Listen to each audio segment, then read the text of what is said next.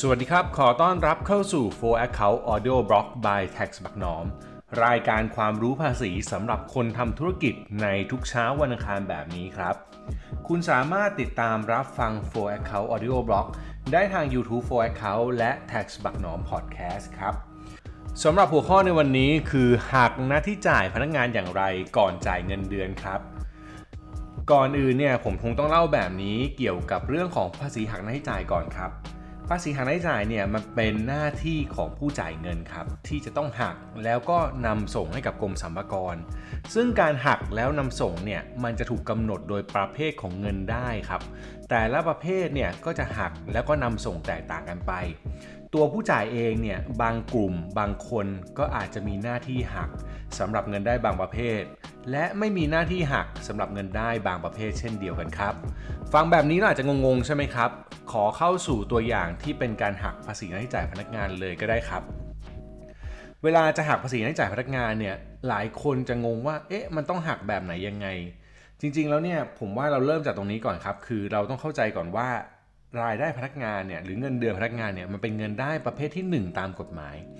เงินได้ประเภทที่ 1 ตามกฎหมายตัวนี้ครับ มันก็คือเงินได้ของบุคคลธรรมดาคนหนึ่งที่เขาเอามาคำนวณภาษี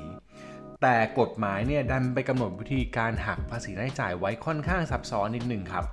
แทนที่จะกำหนดเป็นอัตราคงที่เลยไม่ใช่ฮะกำหนดเป็นการคำนวณภาษีออกมาครับคำนวณออกมาเนี่ยเหมือนกับการคิดภาษีทั้งปีของคนคนนั้นเลย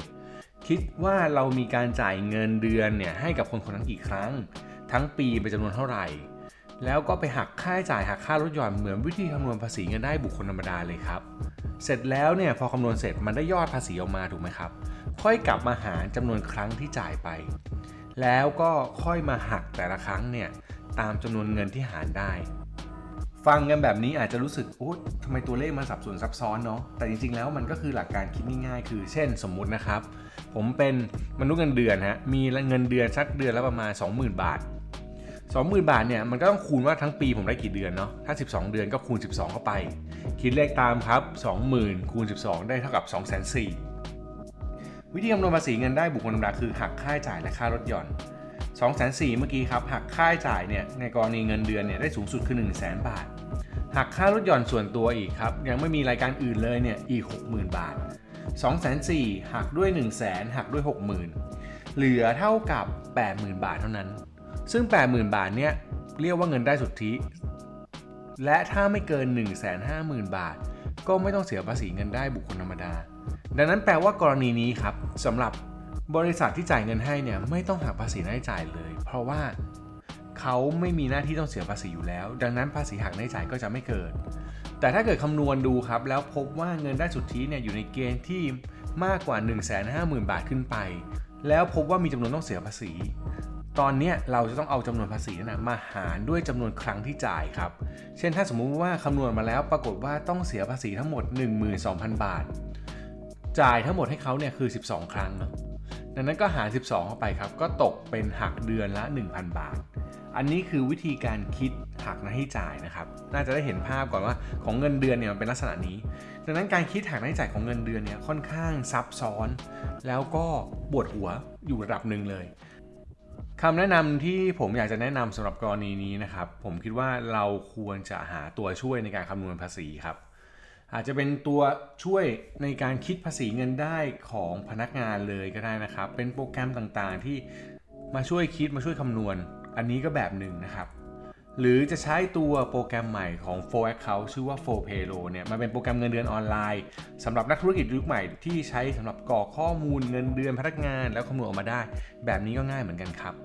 ดังนั้นหลักการสำคัญเนี่ยมันไม่จำเป็นครับที่เราต้องรู้ว่ามันคำนวณแบบไหนแล้ว เพราะในยุคนี้นะครับอันนี้บอกก่อน คือรู้มันก็ดี แต่ถ้าเกิดไม่รู้ถามว่าเป็นอะไรไหม ถ้ามีโปรแกรมคำนวณที่ถูกต้อง แล้วกรอกข้อมูลได้ครบถ้วนเนี่ยการคำนวณมันไม่ผิดเพี้ยนอยู่แล้วครับ นั้นสิ่งที่เจ้าของธุรกิจยุคใหม่ต้องใส่ใจคือหักหน้จ่ายพนักงานเนี่ยต้องเข้าใจก่อนว่า 1. มันเป็นหน้าที่ของผู้จ่ายเงินได้ ต้องหักให้พนักงานนะครับ ทุกครั้งที่มีการจ่ายเงิน แต่วิธีคำนวณเนี่ยแน่นอนค่อนข้างซับซ้อนอย่างที่เราเล่ามา ดังนั้นถ้ามีโปรแกรมช่วยก็จะดีขึ้นคำนวณได้ง่ายขึ้น ต่อมาครับ ข้อมูลที่เราต้องมีจากพนักงานเนี่ยควรจะเป็นข้อมูลเกี่ยวกับการลดหย่อนภาษี คือถ้ามีข้อมูลตรงนี้เยอะ มันก็จะทำให้การคำนวณหักรายจ่ายเนี่ยออกมาถูกต้องมากขึ้น พนักงานก็จะไม่จำเป็นต้องไปขอคืนภาษีตอนปลายปีเป็นจำนวนมาก หรือถูกหักภาษีไว้เกินกว่าที่ควรจะเป็น มันทำให้เขาอาจจะเสียเวลาหรือมีเงินใช้น้อยลงอย่างเงี้ยนะครับ ดังนั้นตรงนี้มันก็เลยเป็นสิ่งที่เจ้าของต้องรู้นอกจากเรื่องพวกนี้แล้วยังต้องรู้อีกครับ คือเรื่องของการยื่นแบบแสดงรายการครับ การยื่นแบบแสดงรายการเนี่ยนำส่งภาษีหัก ณ ที่จ่ายต่อกรมสรรพากรเนี่ยมันจะมีแบบฟอร์มหลักๆ ชื่อว่าแบบภ.ง.ด. หนึ่งและแบบพองรหนึ่งกครับแบบพองรหนึ่งเนี่ยมันคือแบบหัก ณ ที่จ่ายในกลุ่มที่มีการจ่ายเงินเดือน มีการนำส่งให้กับกรมสรรพากรเป็นรายเดือนครับโดยมีหน้าที่นำส่งเนี่ยภายในวันที่ 7 ของเดือนถัดไปครับถ้าเป็นผ่านอินเทอร์เน็ตเนาะก็จะได้เพิ่มอีก 8 วัน ถ้าเป็นช่วงที่มีโควิด -19 เนี่ยก็อาจจะขยายถึงสิ้นเดือนเลย ซึ่งตรงนี้ครับเป็นหน้าที่ต้องนำส่งทุกเดือนละ 1 อัน แล้วก็อีกอันหนึ่งต้องยื่นแบบนะครับหรือนำส่งแบบที่ชื่อว่าพองรหนึ่งกด้วย ซึ่งเป็นการสรุปภาษีเงินได้หักไม่จ่ายที่เกิดขึ้นทั้งปีครับ เรามีหน้าที่นำส่งเนี่ยภายในเดือนกุมภาพันธ์ของปีถัดไปนั่นเองครับ อันนี้คือเรื่องของแบบฟอร์ม นอกจากนั้นครับทางบริษัทเองเนี่ยก็ต้องมีการนำส่งนะฮะหรือออกแบบฟอร์มหนังสือรับรองการหักภาษีหน้าที่จ่ายเนี่ยให้กับพนักงานด้วยครับ โดยต้องให้สรุปเป็นรายปีเนี่ยภายในวันที่ 15 กุมภาพันธ์ของปีถัดไปด้วยถึงจะถูกต้องเรียบร้อยนะครับ ทั้งหมดนี้นะครับก็เป็นความรู้เกี่ยวกับภาษีหักหน้าที่จ่ายในส่วนของเงินเดือนครับ ก่อนจากกันอยากจะเน้นไว้นิดนึงนะครับ อย่าลืมหาโปรแกรมที่สามารถช่วยให้คุณจัดการฐานข้อมูลพนักงานไว้ มันจะประหยัดเวลาค่อนข้างมาก โปรแกรมที่ดีนะครับควรจะจัดจัดเก็บฐานข้อมูลได้ มีการคำนวณเงินเดือนพนักงานให้ได้นะครับคำนวณหักพวกประกันสังคมคำนวณภาษีหักรายจ่ายให้ได้เนี่ยจะดีมากๆ แล้วก็สรุปข้อมูลเป็นรายเดือนให้ เพื่อเราจะไปกรอกแบบพอรหนึ่งรวมถึงกรอกแบบพอรหนึ่งกอประจำปี ถ้าให้ดีที่สุดเนี่ยโปรแกรมนั้นควรจะมีการผูกกับธนาคารที่มีระบบเงินเดือนด้วยนะฮะถ้าต้องมีตรงนี้เนี่ยเราจะยิ่งสามารถหักแล้วนำส่ง เรียบร้อยไม่ว่าเงินเดือนโอนหาพนักงานเนี่ยก็ง่ายขึ้นด้วยครับ หวังว่า Audio Blog ในตอนนี้จะทำให้เข้าใจภาพรวมของภาษีหักรายจ่ายมากขึ้นนะครับ โดยเฉพาะของเงินเดือนพนักงานเนี่ยแหละครับสำหรับวันนี้ต้องลากันไปก่อน ฝากติดตาม For Account Audio Blog by Tax บักหนอม ความรู้ภาษีสำหรับคนทำธุรกิจในตอนต่อไปด้วยนะครับ สวัสดีครับ